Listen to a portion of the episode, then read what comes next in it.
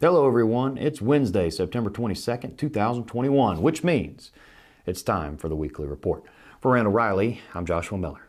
Let's jump right in. This week in job board searches and clicks. Searches were down 3% week over week, flat month over month, and down 1% year over year. Clicks were down 7% week over week, but saw increases of 5% month over month and 22% year over year.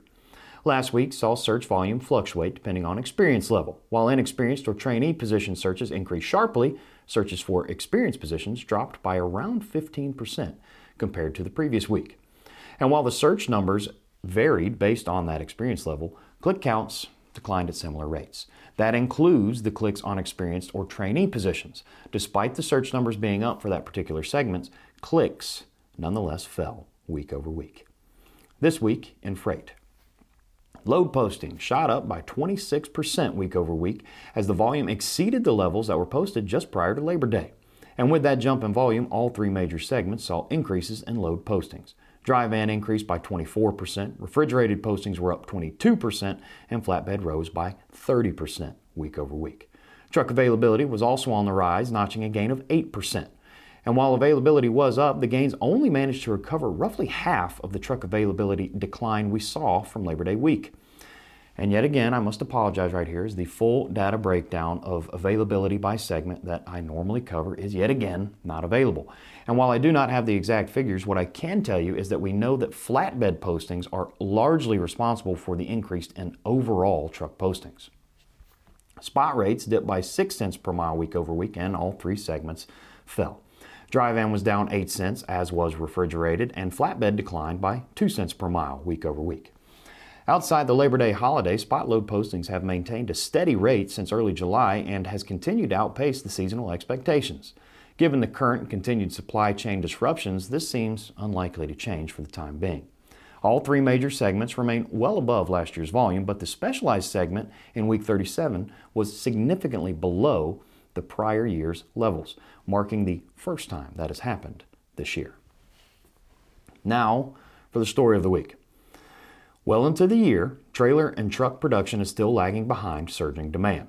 Unfortunately, the supply chain issues responsible for the shortages don't look like they'll be resolved anytime soon.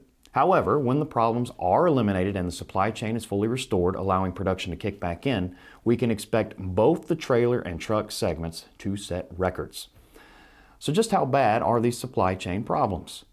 Well, experts are now saying the current supply chain problems and shortages have produced the worst environment we've seen since World War II. The semiconductor shortage is perhaps the most well known production issue currently plaguing manufacturers, but it is far from the only one. In fact, there are currently more than 20 products and parts experience late and or partial deliveries. The availability of missing parts is ever changing, so as soon as one part is able to make up past shortfalls and restore the supply, another part seems to fall behind. This is such an issue that even if semiconductor shortages were eliminated today, Class 8 production would still not be able to get back to full capacity. Due to these constant component shortages, OEMs are now assembling units that are not and currently cannot be completed. As of this moment, there are anywhere from 13,000 to 20,000 partially built Class 8 trucks just waiting for components before they can be fully completed. With all these shortages and partially built trucks laying around, it's unsurprising that truck production is currently running at an average monthly deficit of more than 11,000 units compared to the maximum production potential. Trailers, meanwhile, are running at a deficit of around 9,000 per month.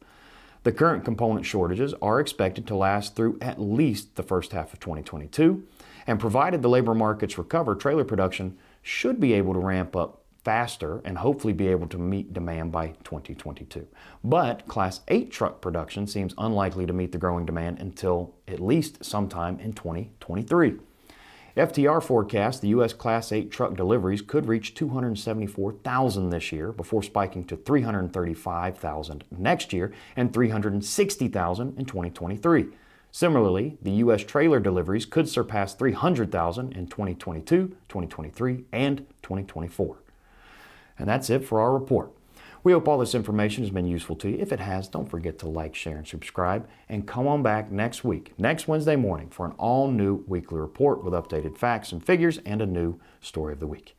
Until then, Have a great week, everybody.